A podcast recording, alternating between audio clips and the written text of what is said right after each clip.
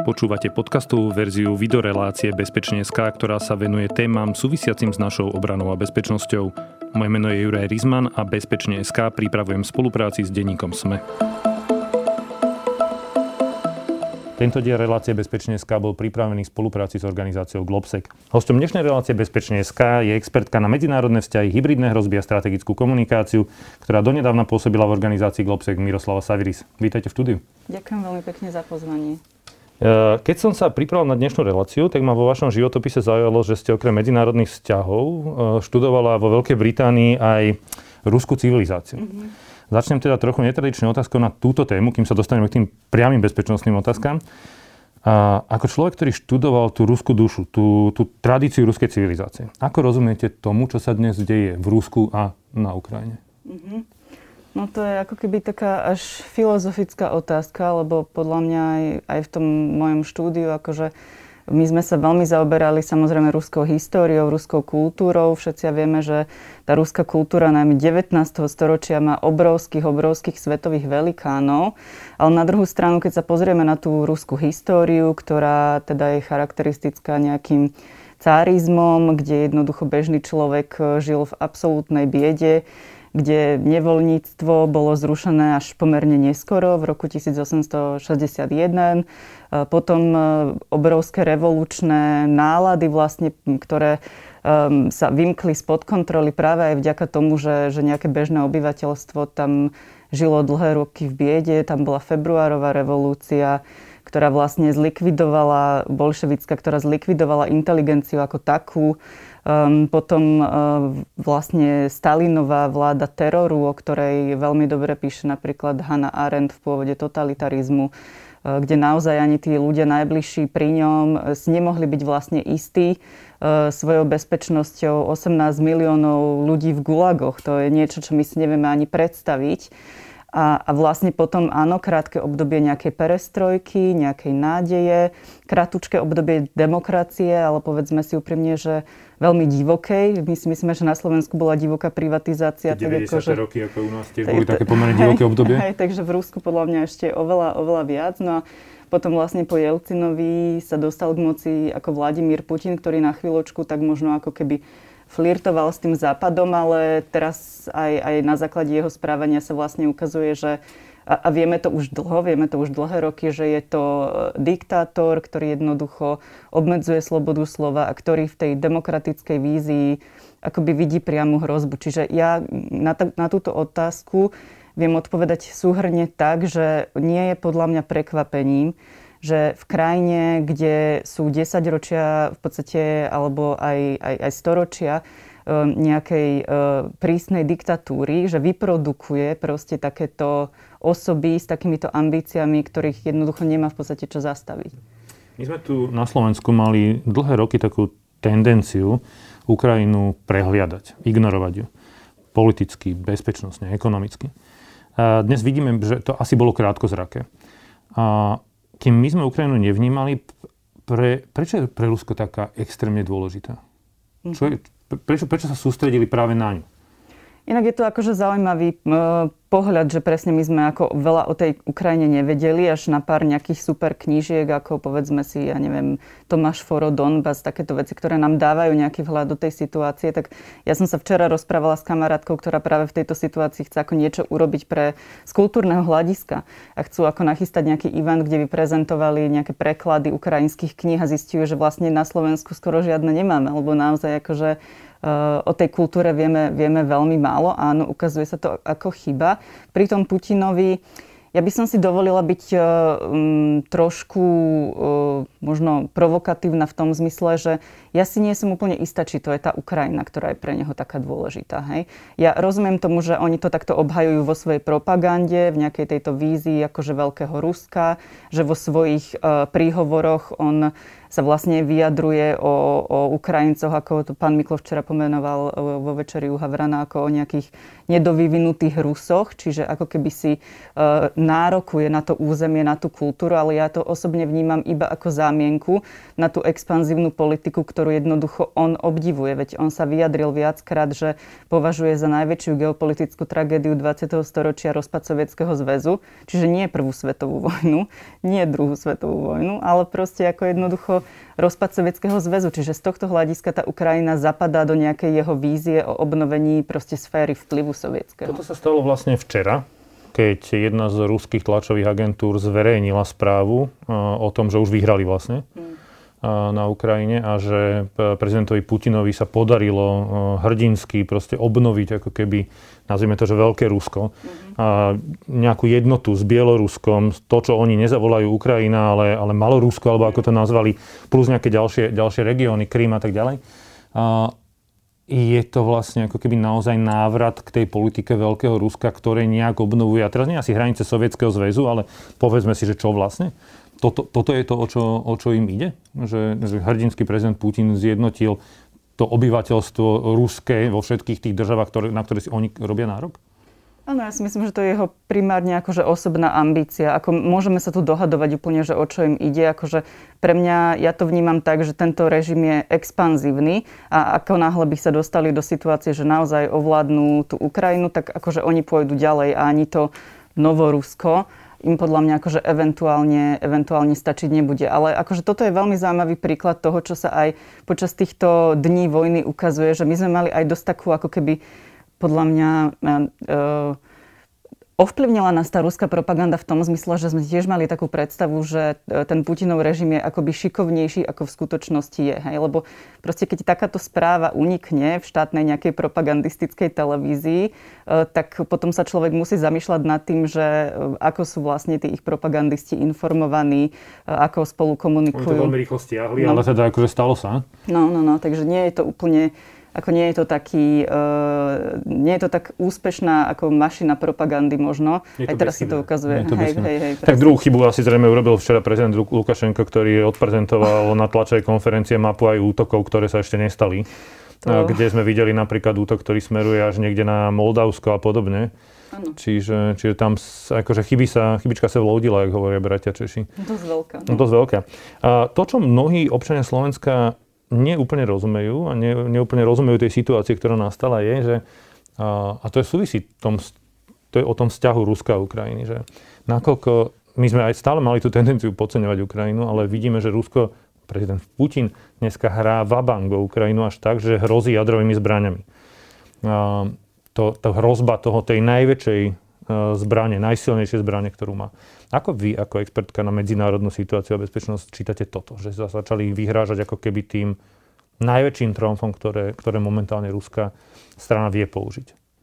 No ja si myslím, že uh, nie je to prvýkrát za a čo sa nejaký, uh, akože sovietský zväz sa vyhrážal jadrovými zbraniami, akože častokrát tiež, pamätáme si kubánsku krízu. Um, myslím si, že ani, ani tuto to asi nikoho neprekvapí, čím nechcem zľahčovať tú hrozbu, lebo ona podľa mňa je veľmi reálna. Ale jednoducho pre mňa osobne je to signál, že uh, akoby vyťahujú tie najväčšie karty, za ktorými už ďalej nič nemajú. Čiže to je pre mňa znamenie toho, že tá situácia sa proste pre nich vyvíja zle. Oni to neodhadli, vlastne uh, oni sa nechali do veľkej miery akoby oklamať tou vlastnou propagandou tým, že Putin existuje v nejakej izolácii, ktorá ešte počas covidu sa prehlbila, nemá telefón, e, správy mu musí nosiť teda niekto iný, to musí byť veľmi ako vplyvná skupina ľudí aj okolo neho a oni si proste predstavovali, že naozaj tí Ukrajinci ich tam budú vítať s tými kytičkami a že jednoducho tú vládu vymenia za dva dní, že to bude blitzkrieg, že ich armáda je ako fantastická, najlepšia na svete, čo sa tiež ukazuje, že nie je. Um, Ukrajinci majú veľmi jasnú predstavu o svojej identite, ktorú mimochodom vlastne za ňu môžu poďakovať Putinovi, pretože keby tam nebola od roku 2014 vojna, tak e, možno by tiež nemali takú vyhranenú identitu alebo túžbu po nejakej, po nejakej národnosti a, a ako plnohodnotnej suverenite. Keď sme v januári mali reláciu bezpečneska s profesorom Bátorom, tak sme sa bavili o tej bezpečnostnej situácii, o tom, že je tu obrovské riziko vojny. No, spomínali sme aj nejaké vyjadrenia svetových politikov, ktoré vtedy už upozorňovali, že Za posledných 30 rokov Európa nebola tak blízko vojny. Mnohí nás vtedy za to kritizovali. Poslanec Blaha si dokonca otvoril ústa na mňa, že sme militaristi a že strašíme a tak ďalej a tak ďalej. A ako sme sa dostali do situácie, že zrazu, pre nás, laikov zrazu, a proste čelíme tomu, že v Európe máme vojnu, akú sme nevideli od roku 1945. Tam je množstvo faktorov, ale na začiatok by som sa teda chcela vyjadriť uh, k týmto prokremelským hlasom, ktoré teda dlhodobo v podstate masírujú verejnú mienku. To je tiež jeden z dôvodov, prečo si to bežní ľudia neuvedomujú, pretože tu máme veľmi aktívne v tejto informačnej vojne pôsobiacich dá sa povedať v podstate agentov alebo ja neviem, nejaké zaujímavé skupiny, ktoré to robia či už pre svoje politické body, alebo z toho môžu mať aj proste nejaký profit. E, ťažko povedať, to už by asi spravodajské služby vedeli povedať viac, ale jednoducho týmto ľuďom e, ide proste vyslovene o pretláčanie prokremelských záujmov. A keďže e, aj teraz sa ukazuje, že jednoducho my s ruským režimom sme v podstate vo vojne, pretože nás vníma ako jednoznačného nepriateľa, tak hájiť záujmy proruského, teda ruského režimu, momentálne je v veľkom protiklade so záujmami Slovenskej republiky, pretože nie sme spojenci. Hej? Čiže asi toto by som povedala k týmto ľuďom. A potom... Um, tým, tým príčinám a k tomu vývoju, ktorý k tomuto viedol, kde sme urobili chybu? Čo sme si nevšimli? No, podľa mňa aj tá reakcia na anexiu Krymu v roku 2014 nebola úplne adekvátna. Akože áno, zavedli sa nejaké sankcie, verím tomu, že mali aj efekt, ale ten efekt nebol dostatočne veľký na to, aby vlastne ten režim odradil. A takto je to v podstate klasická politika apizmentu, ako sme videli. Apizment, lebo to nie úplne všetci vedia. Mm-hmm, takže politika, povedzme, nejakého zmierovania napätia s agresorom, ktorú sme asi takým najčastejším, najznamejším príkladom je Neville Chamberlain v Británii, keď vlastne... Mnichovská dohoda v podstate. Áno, hm. kde vlastne v podstate naši spojenci dodnes sa teda nehovorí, že Mnichovská zrada, lebo na úkor nejakého krátkodobého mieru vlastne Československo padlo za obeď, ale vo výsledku tú vojnu sme neoddialili. A to vlastne sa, podľa mňa tá paralela tu akoby je. Dokonca vieme, že e, ruský režim na Ukrajine to nie je prvý hybridný konflikt, akože, ktorý on rozbehol. E, predsa bola aj vojna v Gruzínsku, takže tých znamení bolo veľa. Ale potom treba povedať aj ešte druhú vec, a tá je možno ešte taká nepríjemnejšia do našich vlastných radov, že vlastne tá energetická závislosť na Rusku, e, ktorú vlastne my doteraz máme, však nie včera to lietadlo akože e, s tým jadrovým materiálom, sa ukazuje ako extrémne, extrémne nevýhodná pre Európu ako takú, pretože podcenili sme to bezpečnostné riziko. A vlastne, keď sa na to pozrieme z určitého hľadiska, tak dá sa povedať, že ten Putinov režim si mohol vybudovať tie bojové sily také, aké má aj proste za, za tieto príjmy vlastne e, za, za plyn, za ropu a tak ďalej. Čiže tu sa ukazuje, ako veľmi dôležité je budovať e, nejakú... energetické kapacity? Áno, mhm. jednoznačne, mm-hmm. alebo ich minimálne aspoň diverzifikovať a potom e, treba zvážiť aj um, nejaký nákup uh, alebo obchodovanie uh, s režimami, ktoré nie sú demokratické. Lebo vlastne aj keď odložíme bokom nejakú morálku mimo, tak jednoducho vidíme, že na, na to môžeme doplatiť. Presujeme sa teraz na Slovensko. Vy sa špecializujete na dezinformácie, hybridné hrozby. Trošku sme sa toho dotkli v tej predchádzajúcej odpovedi. To sú oblasti, ale kde zúri tá informačná vojna aj tu na Slovensku už dlhé roky. Um, ako to, že si ten skutočný rozsah možno uvedomujeme až teraz? Spravodajské služby, keď si pozrieme správy spravodajských služieb, roky informujú, že, že tu prebiehajú nejaké hybridné operácie, čo tu sledujú uh, Rusi, čo tu sledujú Číňania. A tie informácie očividne máme, ale, ale tie aktivity sa rozbiehajú proti tomuto až, až teraz. Prečo? Podľa vás. Ja si myslím, že sme tu mali vlády, ktoré toto absolútne neriešili, do istej miery z toho profitovali. E, my tu máme extremistickú scénu na Slovensku už veľmi dlho, máme fašistov v parlamente, dlhé volebné obdobie a vieme, že proste Smeru jednoducho to chvíľku vyhovovalo, veď oni mali byť tou povestnou hrádzou proti extrémizmu. A teraz, keď sa na nich pozrieme, tak vidíme, že sú v podstate na jednej lodi a že sú to veľkí kamaráti, takže ja, ja to považujem za niečo, čo bolo za A podcenené, lebo jednoducho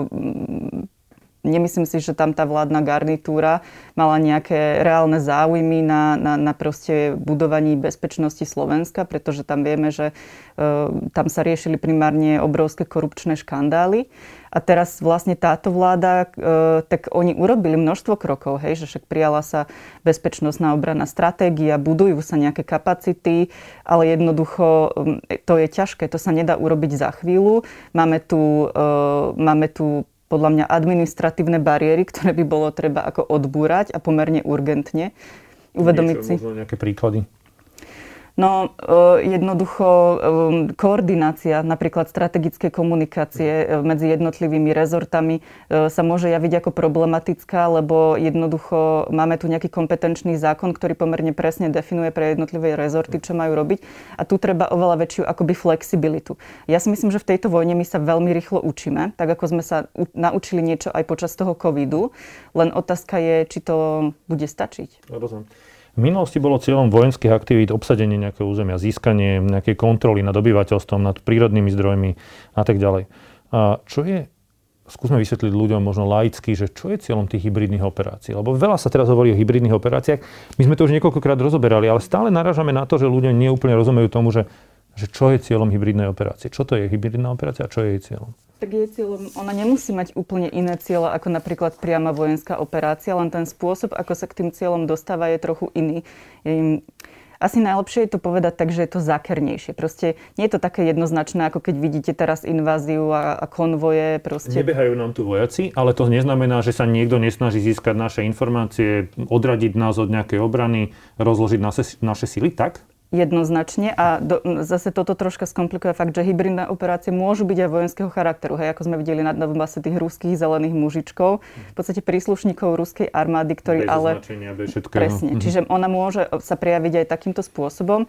U nás na Slovensku sa prejavuje najmä v tom informačnom prostredí, kde ako sa ukazuje teraz, e, veď e, chvíľočku vlastne pred inváziou videli sme ten prieskum verejnej mienky, kde 44% Slovákov si myslelo, že za napätie na Ukrajine môže USA. Veď to je úplne ako absurdné. Tam sú, tam sú ruské tanky, voči ktorým e, bojujú Ukrajinci, žiadni iní proste vojaci tam nie sú a, a jednoducho je to jednoznačný akt vojenskej agresie a porušenie medzinárodného práva z ruskej strany. Takže tá situácia by mala byť každému jasná, ale vďaka tej informačnej vojne, neskutočnej propagande, množstvom tisícom strán, stránok na Facebooku, ktoré jednoducho túto propagandu šíria medzi ľudí, ktorí jednoducho nie, o tej medzinárodnej politike toho veľa nevedia a s tým emocionálnym nábojom a s klamstvami, e, dlhodobým masírovaním proste tú verejnú mienku samozrejme, že vedia, vedia nahlodať. Tomu rozumiem, ale mnohí ľudia, s ktorými som sa rozprával, úplne nerozumejú tomu, prečo by to Rusko nerobilo operácie voči tomu primárnemu cieľu, ale prečo možno voči nám. My nie sme tá krajina, ktorá je priamo zapojená do toho konfliktu. My sme v tom druhom slede ako keby a, a ľudia neúplne rozumejú, že, že dobre, ale však my sme úplne bezvýznamná, bezvýznamná krajina. Že, že prečo si my myslíme, že ich vôbec zaujímame. Ako by ste týmto ľuďom odpovedali? No, my nie sme bezvýznamná krajina, pretože my patríme do spoločenstva krajín, ktoré sú súčasťou Európskej únie a NATO. A keď si pozriete tú rúskú propagandu a tú demonizáciu týchto inštitúcií, ktoré nám garantujú prosperitu a demokraciu, pretože Putinov najväčší nepriateľ je slobodná spoločnosť, tak jednoducho my sme ten nepriateľ. A toto je obrovské, toto je presne obrovské ako keby nepochopenie tej situácie, že tu si niekto myslí, že Putinov režim, že to sú naši kamaráti, no to nie sú naši kamaráti, oni nás vnímajú ako nepriateľa. A to, že teraz uh, idú, na, v podstate si riešia Ukrajinu, uh, môžu to robiť iba kvôli tomu, že in, Ukrajina nie je integrovaná v tých medzinárodných štruktúrach a, a pozrite sa, že uh, čo to vlastne pre tú Ukrajinu pri prinieslo. Ale keby nastala situácia, že jednoducho, nechcem teraz akože malovať čerta na stenu, ale že ten režim sa tam nejakým spôsobom zmení a udrží, tak ako kto si trúfne povedať, kto je ďalší na rade? Lebo my vieme, že ambície toho režimu presahujú Ukrajinu. Správa o činnosti Slovenskej informačnej služby za rok 2020 konštatuje, že Slovenská republika ako členský štát EÚ a NATO čelila najmä vplyvovým kampaniam cudzích mocností zameraným na oslabenie politickej kohézie, súdržnosti Európskej únie a NATO s cieľom rozvracať ich jednotu, schopnosť a schopnosť. Zahraniční aktéry sa zameriavali na ovplyvnenie elít, odbornej verejnosti a obyvateľstva s zámerom vyvolávať nedôveru v uvedené medzinárodné organizácie a spochybňovať ochotu spojencov naplňať záväzok solidarity, vyplývajúci z ich členstva v týchto organizáciách. Ak tomu rozumiem správne, tak služba zistuje, informuje príjemcov a tak ďalej. Ako sa vy ako analytici, experti pozeráte na tieto a ďalšie kroky štátu? Ako im ako, ako k tomuto pôsobeniu vieme efektívne predchádzať? Čo vieme urobiť? Ako sa vieme efektívnejšie brániť? Lebo očividne informácie nejaké máme. To, kde dneska ako keby hľadáme tú odpoveď, je, že čo s tým? Robíte v tejto oblasti. Čo treba spraviť? Treba urobiť viac, razantnejšie kroky, byť, byť aktívnejšie. Ja teraz poviem, že konkrétne čo napríklad. Hej. Minulý týždeň sa prijal tento zákon, ktorý dovolí, e, dovolí štátu zrušiť nejaké stránky, ktoré majú priame napojenie na putinovský režim alebo ho nejakým spôsobom podporujú. Toto samozrejme je veľmi dobrá správa aj vzhľadom na to, čo robí Európska únia, ale my musíme dotiahnuť tie veci do dôsledkov. Na Slovensku najväčší problém je sociálna sieť Facebook, pretože cez ňu sa drvivá väčšina akože týchto e, informačných operácií koordinovanie šíri. Jasné, máme tu aj iné platformy, ktoré sú, kde sa proste radikálnejšie ešte skupiny e, obyvateľstva alebo e, rôznych antisystémových aktérov koordinujú, ale Facebook je ten primárny nástroj, ktorý jednoznačným spôsobom hrá rolu v ovplyvňovaní, v ovplyvňovaní verejnej mienky. Poviem jeden príklad za všetkých. My, my sme s Facebookom mali množstvo telefonátov ohľadom toho, akým spôsobom vlastne e, regulovať, nastaviť e, fungovania sociálnych sietí, akože v Európe. Globsec nakoniec momentálne aj pracuje na tomto novom kódexe boja proti dezinformáciám. Ale v skutočnosti tie kroky, ktoré oni nám častokrát slúbia, sa ukazujú ako nesystematické, neefektívne, netransparentné. My ani nevieme, koľko Facebook má moderátorov obsahu na Slovensku, ale za to vieme, že aj počas súčasnej invázie na Ukrajine sponzoruje príspevky, ktoré vlastne e, nejakým spôsobom e, ospravedlňujú tú inváziu a respektíve snaží sa, opäť snažia sa masírovať obyvateľstvo, vyvolávať nenávisť voči, voči utečencom, povedzme si, že z Ukrajiny. A to už je teda naozaj... Voči oficiálnym predstaviteľom štátu. Áno, a to už sú naozaj prízemné kroky a podľa mňa v takomto čase e, bezpečnostnej krízy, v akej sme ešte za existencie Slovenskej republiky neboli, je toto extrémne vážny problém a myslím si, že toto by mala slovenská vláda riešiť, dotiahnuť tieto veci do, ako, e, aj, aj práve na tých sociálnych sieťach, lebo s tými stránkami to nebude stačiť. Ale to je iba ako keby jedno opatrenie. Treba viac budovať tie kapacity strategickej komunikácie dlhodobé, nie len založené na nejakých krátkodobých projektoch, aby štát vedel efektívne komunikovať s ľuďmi, lebo ako náhle vznikne informačné vákum a tí ľudia proste nevedia, čo sa robí, tak okamžite do toho vstúpia títo aktéry, ktorí to budú využívať. Čiže voči týmto aktérom podľa mňa e, treba proste zakročiť. Ja, ja osobne som presvedčená, že bez toho to nepôjde. Paramilitárne skupiny ktoré tu pôsobia a sú napojené na tie proruské, proruské siete a proruské e, polovojenské alebo vojenské jednotky alebo motorkársky gang, mm-hmm. ktorý bol zapojený aj do akcií na Kryme. Čo s nimi? To je tiež súčasť nejakej hybridnej vojny, to je tiež súčasť nejakej operácií voči Slovenskej republike. Ako by sme sa podľa vás mali postaviť e, k tomuto nebezpečenstvu, k tomuto, tejto hrozbe? No určite to treba riešiť. E, samozrejme, aj keď som teraz spomínala, že tie riešenia e, by mali byť ako keby jednoznačnejšie, tak treba, aj ja vítam napríklad to, že Slovensko k tomu pristupuje tak, že tie veci sa riešia zákonmi. Hej? Čiže treba nastaviť zákony, ktoré jednoducho definujú tú hrozbu a na základe nejakého dokazovania potom bude štát vedieť na tú hrozbu zareagovať, aby sme tu nemali... Tie zákony a spravodlivo, aby to tiež nebola anarchia alebo nejaký... nejaký... Samozrejme, nejaké hmm. iba... A, a druhá vec, že tie zákony musia byť napísané tak, aby neboli potom zneužiteľné, hej, ako náhle sa nejaká ďalšia garnitúra akože dostane k moci, takže ja si uvedomujem, že tá úloha nie je jednoduchá, ale e, je to zásadné, aby Slovenská republika v tejto oblasti začala konať. Ak sa bavíme o tých hybridných hrozbách, e, nejaké sme si už spomenuli. Kde sú možno ďalšie tie výzvy, pred ktorými stojíme? Čo je možno to, kde Slovensko im malo ešte pridať? Tak oni môžu mať fakt, že rôzne podoby a teraz ako ja tu nechcem úplne znova nejaké čierne scenáre malovať, ale myslím si, že sme v situácii, kedy sa musíme pripraviť aj na tie horšie eventuality a e, môžeme si predstaviť masívny kyberútok, môžeme si predstaviť zasahovanie do volieb, lebo to vieme, že napríklad v Amerike všade vlastne aj u nás je obrovský problém. V prípade, že by teda ruský režim nejak úspel a, a nastolil nejakú svoju bábkovú vládu e, na Ukrajine, tak si treba uvedomiť, že budeme mať e, nepriateľský režim u nás na hranici, ktorý vlastne tú sieť agentov a, a spolupracovníkov, ktorých tu momentálne má, bude naplno, bude naplno využívať. A tak ako aj vy ste spomínali, že uh, jednoducho očierňujú vás ako v médiách, alebo uh, proste nejaké, nejaké nenávisné kampanie sa tu vedú voči demokraticky zvoleným uh, zastupiteľom štátu. Tieto veci sa môžu stupňovať a, a môžu nabrať akoby veľmi, veľmi ešte oveľa nepríjemnejší charakter ako doteraz. Čiže tá výzva je vlastne posilniť ako keby kapacity štátu v tejto oblasti obrany voči takémuto pôsobeniu? To je jedna z tých najväčších víziev, ktoré dneska, dneska vidíme? Absolútne, ale podľa mňa akože treba aj podporiť občianskú spoločnosť a prodemokratických aktivistov, ktorí sú tu dlhodobo šikanovaní. A nevidím veľmi ako keby Opäť, nevidím, že by to bolo niekde dotiahnuté akoby do konca. Rovnako boj Slovenskej republiky s extrémizmom. My tu máme e, množstvo ľudí aj v parlamente, ktorí proste majú zoznam trestných činov ako veľmi dlhý, ale v zásade ich e, vplyv na, na naše obyvateľstvo je, je svojím spôsobom neobmedzený. Moja posledná dnešná otázka na relácie Bezpečenská. Rôzne krajiny majú na tie hybridné útoky, na tie hybridné hrozby rôzne odpovede. A kto je v tejto oblasti taký trendsetter? Od koho by sme sa my, ako Slovenská republika, mohli veľa naučiť, možno prijať nejaké veci, ktoré tam už fungujú? Mm-hmm. Od koho, koho máme sledovať?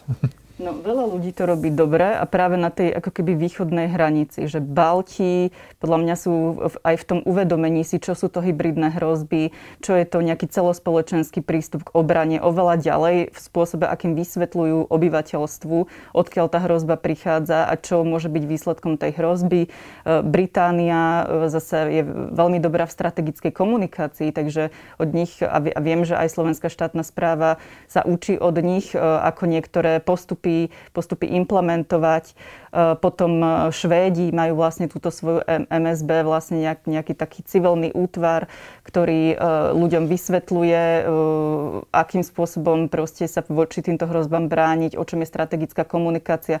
Aj v Globseku vlastne sme vytvorili príručku strategickej komunikácie, ktorá si brala príklady z ich príručky, len s tým, že sme to updateli na, na vlastne slovenské reálie.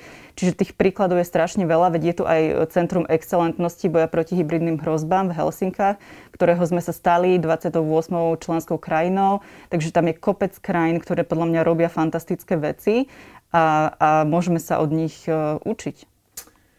Dúfajme, že sa budeme mm. a dúfame, že sa budeme učiť rýchlo a že zasiahneme rázne. Ďakujem veľmi pekne. Ďakujem Mojím dnešným hostom bola expertka na zahraničnú e, politiku a bezpečnosť pani Miroslava Saviris.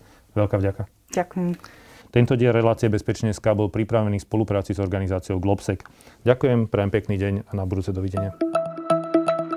Počúvali ste podcastovú verziu videorelácie Bezpečne.sk o obrane bezpečnosti. Moje meno je Juraj Rizman. Bezpečne.sk môžete nájsť ako podcast vo všetkých podcastových aplikáciách, ako aj video na YouTube, denníka Sme alebo na sme.sk. Strácate sa v množstve slovenských či zahraničných podcastov a premýšľate, ktoré skutočne stoja za váš čas?